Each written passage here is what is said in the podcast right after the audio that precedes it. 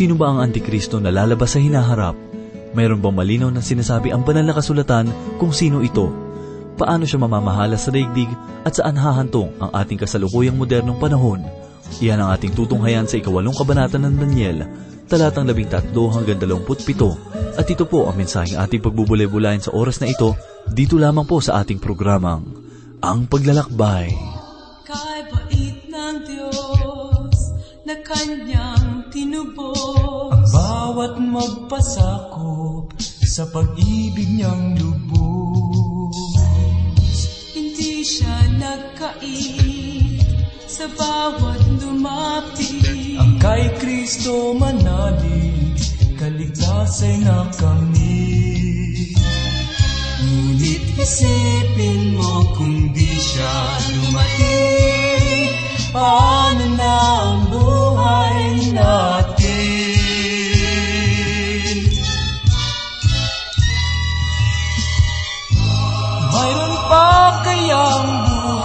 buhay na walang hanggan? Mayroon bang ligaya sa mundo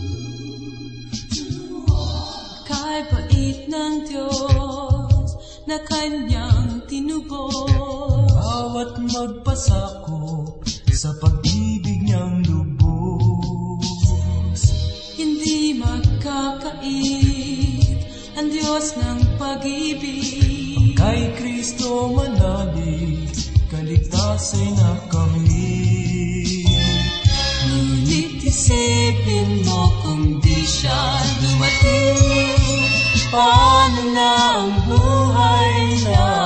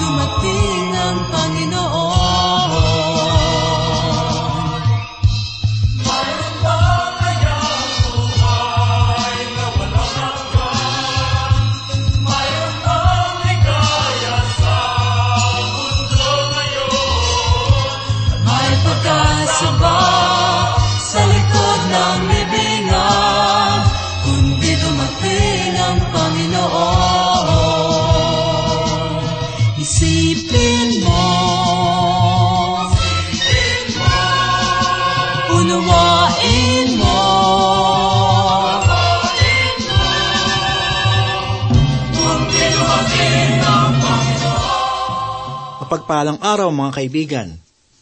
Tayo po ay nagagalak at natutuwa sapagkat isa na naman pong pagkakataon upang tayo ay makapag-aral ng salita ng Diyos. Ako po si Pastolana Bangko. Samahan po ninyo ako sa pag-aaral ng Biblia. Muli po tayong maglakbay-aral dito sa aklat ni Propeta Daniel sa ikawalong kabanata. Magsimula po tayo ng ating pagbubulay-bulay sa ikalabing apat na talata.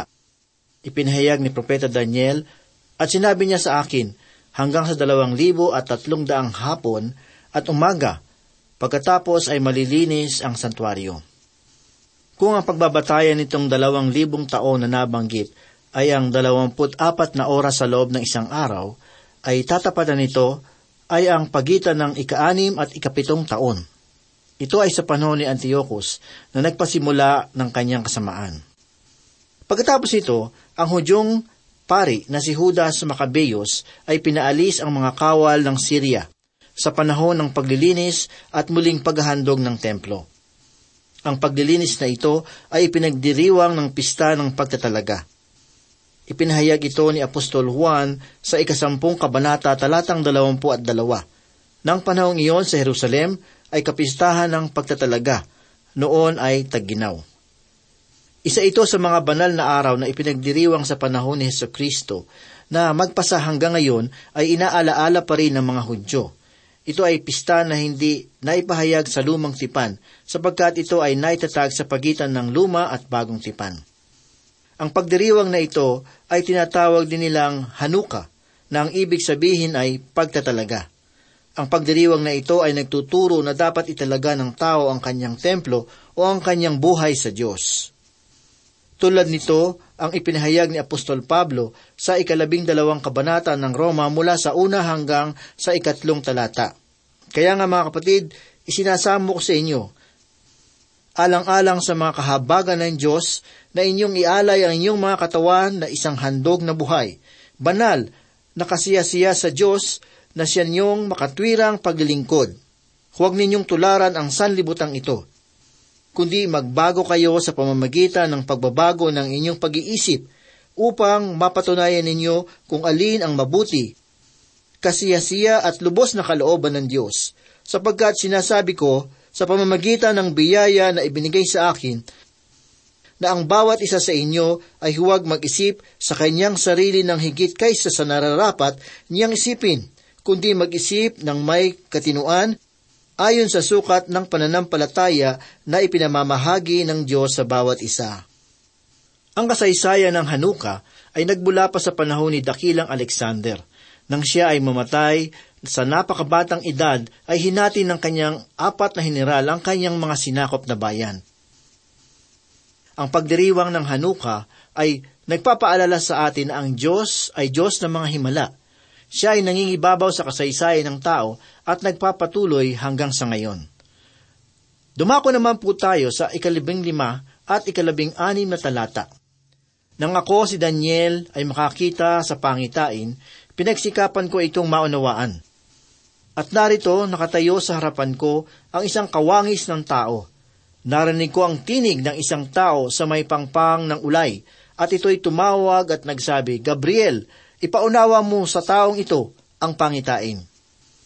Naging palaisipan para kay Daniel ang kanyang pangitain, at nagkaroon siya ng pagnanais na matuto mula sa kahulugan nito. Nagpakita sa kanya si Anghel Gabriel. Ito ang unang pagkakataon na naipakilala si Anghel Gabriel sa Biblia. Ipinahayag naman po ni Propeta Daniel sa ikalabing pitong talata, Sa gayoy lumapit siya sa kinatatayuan ko, at nang siya ay lumapit, ako'y natakot at napasubsob.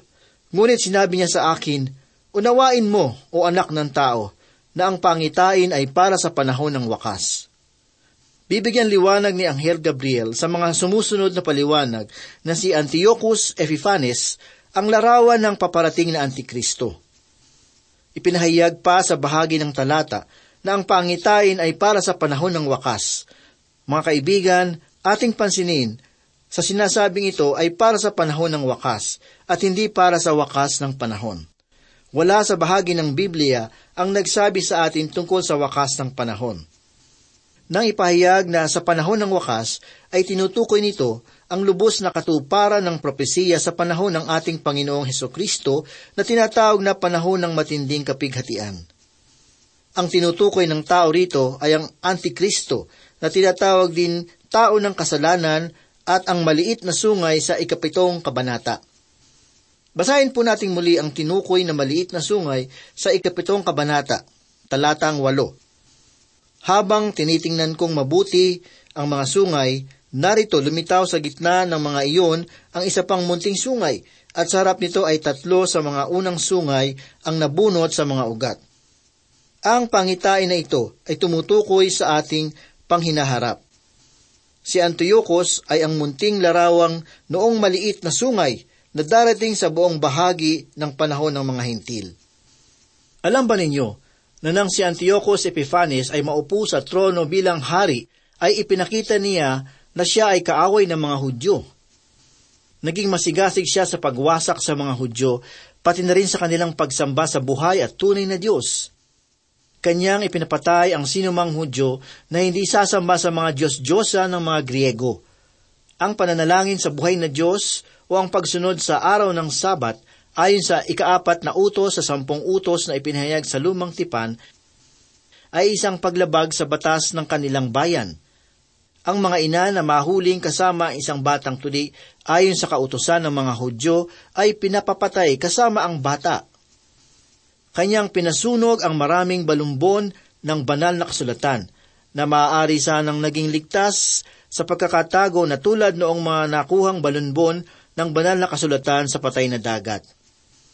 Ang pinakamasahol na ginawa ni Antiochus Epiphanes ay nangyari noong isang daan putpitong taon bago dumating si Kristo.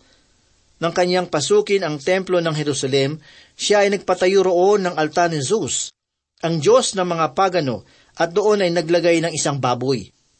Ang kawalang galang na kanyang ginawa ang siyang nagbigay ng hudyat sa paghihimagsik ng mga makabeyo at ang kanilang ang tagumpay sa paglilinis ng templo ay ginuginita pa rin ng mga Hudyo at tinatawag nilang Hanuka. Pakinggan naman po natin ang ipinahayag ni Propeta Daniel sa ikalabing walong talata. Samantalang siya ay nagsasalita sa akin, ako'y nakatulog ng mahimbing na ang mukha ay nakasubsob sa lupa at hinipo niya ako at itinayo. Mga kaibigan, ipinapakita lamang ng talata na napakalaki ng epekto nitong pangitain sa pisikal na kalagayan ni Propeta Daniel. Ganito naman po ang ipinahayag ni Propeta sa ikalabing siyam na talata. Sinabi niya, narito, ipaalam ko sa iyo kung ano ang mangyayari sa huling panahon ng pagkagalit, sapagkat ito'y tungkol sa dakdang panahon ng wakas. Mga kaibigan, ipinahayag muli ng talata ang pagtukoy ni Anghel Gabriel sa pagkakaroon nito ng katuparan sa huling panahon ng mga hintil. Alamin po natin ang pinahayag ni Propeta Daniel sa ikadalawampung talata. Ang lalaking tupa na iyong nakita na may dalawang sungay ay ang mga hari ng Media at Persya. Mga giliw na tagapakinig, ang lahat ng mga bagay sa talata ay nagbibigay na sa atin ng kahulugan. At hindi na tayo magdadalawang isip pa rito ang lalaking tupa ay tunay na tumutukoy sa lugar ng Media at Persya. Basahin naman po natin ang ipinahayag sa ikadalawamput dalawang talata. Ang sungay na nabali sa dakong tinayuan ng apat ay ang apat na kaharian na babangon mula sa kanyang bansa, ngunit hindi sa pamamagitan ng kanyang kapangyarihan. Kung gayon, wala ni isa man sa mga haring ito ang nagtataglay ng kapangyarihan na tulad ng kay Dakilang Alexander. Si Dakilang Alexander ay kinikilala bilang isang bayani sa alamat ng mga taga-Europa. Ang malalaking bayan na sinakop ni Alexander ay ang Ehipto, Iran, Afghanistan, Turkey at marami pang iba. Pinapakita lamang sa mga tala ng kasaysayan na si Alexander na dakila ay tunay na makapangyarihan at paimpluensya. Dumako naman po tayo sa ikadalawamputatlong talata. Sa pagtatapos ng kanilang paghahari, kapag ang mga paglabag ay umabot sa kanilang ganap na sukat, isang hari na may mabagsik na pagmumuka ang babangon at nakakaunawa ng mga palaisipan. Ang ipinahayag ng munting sungay ay tumutukoy kay Antiochus Epiphanes na mula sa lahi ng mga Seleucidae na sumakop sa Sira ang tanging mainam na paliwanag sa talatang ito ay ang katibayan ng kasaysayan na ang taong ito ay inalihan ng masamang espiritu. Siya rin ay larawan ng paparating na Antikristo. Siya ay tinukoy ng Panginoong Heso Kristo ng kanyang sabihin sa ikadalawamput apat na kabanata ng Mateo talatang dalawamput apat, sapagkat lilitaw ang mga bulaang Kristo at ang mga bulaang propeta, at magpapakita ng mga dakilang tanda at mga kababalaghan, ano pat ililigaw kung maaari pati ang mga hinirang. Ipinahayag naman po ni Propeta Daniel sa ikadalawamput apat na talata, ang kanyang kapangyarihan ay magiging malakas. Ngunit hindi sa pamamagitan ng kanyang sariling kapangyarihan at siya ay gagawa ng nakakatakot na pagwasak at siya ay magtatagumpay at gagawin ang kanyang maibigan pupuksain niya ang mga makapangyarihan at ang banal na bayan. Ang mga katagang banal na bayan ay tumutukol sa bayang Israel. Ang pagpatay ni Antiochus Epiphanes sa mga taong ito ay tila di kapanipaniwala, subalit ito ay totoo. Siya ay sinlupit ni Hitler na nagpapatay noon ng napakaraming Hudyo, halos umabot sa labing isang milyong tao ang ipinapatay ni Hitler noong kanyang panahon at kasama na rito ang anim na milyong mga Hudyo. Marami sa kanila ang namatay dahil sa gutom at pagkakasakit sa loob ng mga kulungan. Gayunman, siya ay larawan ng Antikristo na paparating. Pakinggan po natin ang ipinahayag ni Apostol Juan sa ikalabintatlong kabanata ng Apokalipsis, talatang pito. Pinahihintulot din sa kanya na makipagdikma sa mga banal at sila'y lupigin. Binigyan siya ng kapangyarihan sa bawat angkan, bayan, wika at bansa. Ganito naman po ang ipinahayag ni Propeta Daniel sa ikadalawamput limang talata. Sa pamamagitan ng kanyang katusuhan, ay kanyang pauunlarin ang pandaraya sa ilalim ng kanyang kamay, at sa kanyang sariling isipan ay itataas niya ang kanyang sarili. Walang babalang papatayin niya ang marami. Siya'y tatayo rin laban sa pinuno ng mga pinuno, ngunit siya'y mawawasak, hindi sa pamamagitan ng kamay ng tao. Si Antiochus Epiphanes ay larawan ng isang mahinang paparating na hari. Siya ay gagawa ng apat na bagay at ito'y ang mga sumusunod. Una, sa pamamagitan ng kanyang katusuhan ay kanyang pauunlarin ang pandaraya sa ilalim ng kanyang kamay. Mga kaibigan, ipinahayag sa atin ni Apostol Juan sa ikalabing tatlong kabanata ng Apokalipsis, talatang ikalabing pito ang ganito, upang walang sinumang makabili o makapagbili maliban ang may tanda. Sa makatuwid ay ang pangalan ng halimaw o ang bilang ng pangalan nito. Ang ikalaw namang bagay na kanyang ipinahayag na kanyang gagawin sa talata ay sinabing, at sa kanyang sariling isipan ay itataas niya ang kanyang sarili. Tunghayan po natin ang isa pang pahayag ni Apostol Juan sa ikalabing tatlong kabanata ng Apokalipsis, talatang lima. Ang halimaw ay binigyan ng isang bibig na nagsasalita ng mga palalong bagay at ng mga kalapastanganan at pinahihintulutan siyang gumamit ng kapangyarihan sa loob ng apat na dalawang buwan. Mga giliw na tagapakinig, ang kababaang loob ay hindi katangian ng Antikristo. Tulad niya si Satanas na puno ng pagmamataas. Ang ikatlong bagay naman ay nagpahayag na walang babalang papatayin niya ang marami. Mga kaibigan siya ay darating na tulad ng isang maamong tupa. Subalit siya ay lalabas na tulad ng isang mabangis na leon.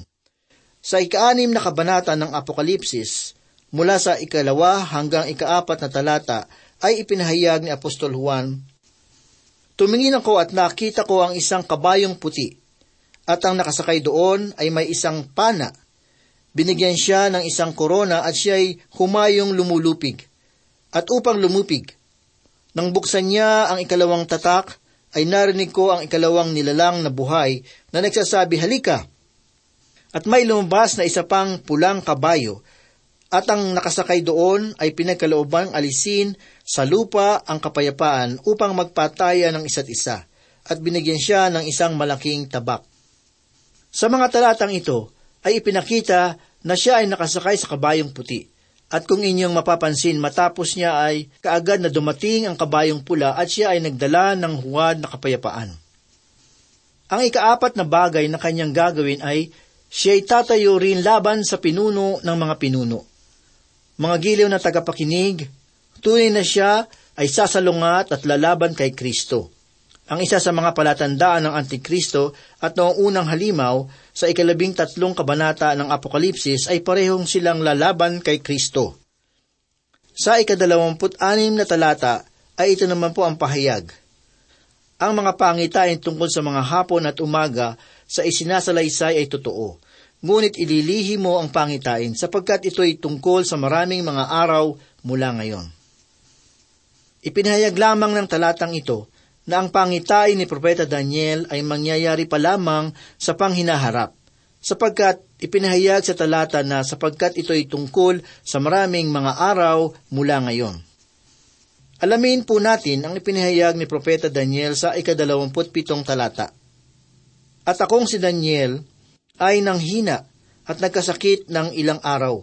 Pagkatapos ay bumangon ako at ginawa ko ang mga gawain ng hari Ngunit ako'y pinapanlumo ng pangitain at walang makapagpaliwanag nito. Mga gilaw na tagapakinig, tunay na napakalaki ng idinulot na epekto ng pangitaang ito sa pisikal at pag-iisip ni Propeta Daniel. Sa pagkakataong ito, ay sinimulan ng Diyos na iugnay ang panahon ng mga hintil sa kasaysayan ng bansang Israel. Iyon ang unang bagay na lumikha ng malaking palaisipan kay Propeta Daniel sa umpisa, at maging sa maraming tao ay ito rin ang nagsilbing palaisipan sa kanila. Papaanong ang Diyos ay iuugnay ang kanyang plano sa bayang Israel sa kanyang plano para sa mga hintil sa buong daigdig. Malinaw at madali lamang ang sagot sa mga katanungang ito. Sa ating panahon, ang Diyos ay tumatawag ng mga tao para sa kanyang pangalan. At tinatawag natin ang grupong ito ng mga taong ito na simbahan o iglesia. Kapag ang lahat ng mga bagay na ito ay magkaroon ng wakas, at ang simbahan ay kuhanin na mula rito sa sanlibutan at kunin na rin ang mga man ng palataya, ay muli niyang ibabalik ang kanyang layunin sa bayang Israel at sa mga hintil. Mga kaibigan, ang mga ipinahayag ni Propeta Daniel ay maaaring bago sa ating pangdinig o pangunawa. Kanyang ipinakikita sa atin ang larawan ng Antikristo na paparating sa ating panghinaharap. Si Kristo na pumarito sa sanlibutan ay itinalaga ng Diyos na siyang gumawa ng isang gawain ayon sa kanyang pangalan. Ang gawain ni Kristo ay tubusin ang mga tao mula sa kanilang mga kasalanan sa pamamagitan ng kanyang kamatayan. Ang lalaking si Jesus na taga Nazaret ay si Kristo. Siya ang itinalaga ng Diyos at siya lamang ang maaaring makagawa ng pagtubos sa mga tao na nais ng Diyos. Ang sinasambit ng bawat labi sa bawat iglesia ay si Yesu Kristo. Ang Antikristo ay siyang bulaang Kristo ayon sa ikadalawamput apat na kabanata ng Mateo, talatang dalawampu at apat. Inangkin niya ang kanyang sarili na siya ay itinalaga ng Diyos sa pamamagitan ng banal na Espiritu at ipinalalagay rin niya sa kanyang sarili na siya ay ang makagagawa. Ang Antikristo ay siyang bulaang Kristo ayon sa ikadalawamput apat na kabanata ng Mateo, talatang dalawamput apat. Inaangkin niya sa kanyang sarili na siya ang itinalaga ng Diyos sa pamamagitan ng banal na Espiritu at ipinalalagay rin niya sa kanyang sarili na siya ang makagagawa noong gawain na pagtubos sa mga tao sa kanilang mga kasalanan. Subalit hindi niya tinataglay ang mga ito. Siya ay isang sinungaling at ang kanyang mga inaangkin ay pawang mga kasinungalingan. Mga kaibigan, ang tanging layunin ng Antikristo ay wasakin at iligaw ang mga banal o yaong mananampalataya kay Kristo Jesus. Dahil sa kanyang puot na ating makikita sa ikatlong kabanata ng Henesis, ay kanyang inalipusta ang Diyos at maging si Yesu Kristo. Subalit hindi niya maaaring hipuin ng Diyos sapagkat siya ay tinapon ng Diyos mula sa kalangitan ayon sa ikalabing dalawang kabanata ng Apokalipsis. Walang nakakaalam ng petsa ng kanyang pagating, subalit nakatitiyak tayong siya ay paparito sapagkat ito ay ipinahayag ng banal na kasulatan. Kaya't magpatuloy tayo sa pananampalataya kay Kristo sapagkat siya ang tunay na Kristo at hindi siya magbabago magpakailanman. Tayo po ay manalangin.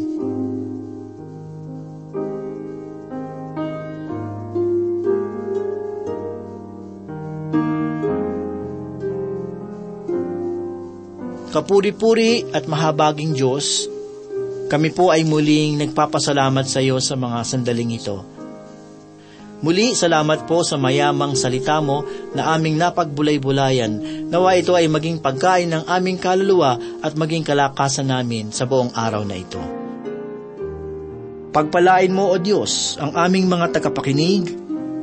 Batid mo po ang kanilang mga pangangailangan, ang kanilang mga pinagdadaanan, ang mga pagsubok sa kanilang buhay, at ang samot-saring tukso sa kanilang buhay.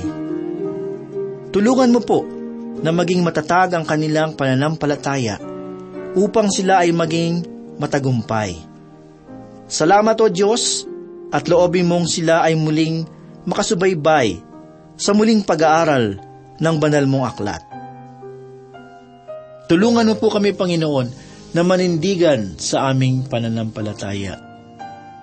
Mayat maya ay nahahamon ng aming pananampalataya, mga pagsubok, mga tukso na dumarating sa aming buhay. Ikaw lamang ang may kapangyarihan upang kami po ay bigyan ng sapat na kalakasan upang maging matagumpay sa bawat pagsubok sa aming buhay. Patuloy mo pong hipuin ang mga puso ng bawat isa sa patuloy naming pag-aaral ng iyong salita naway lagi nilang madama ang iyong pagmamahal at pag-ibig.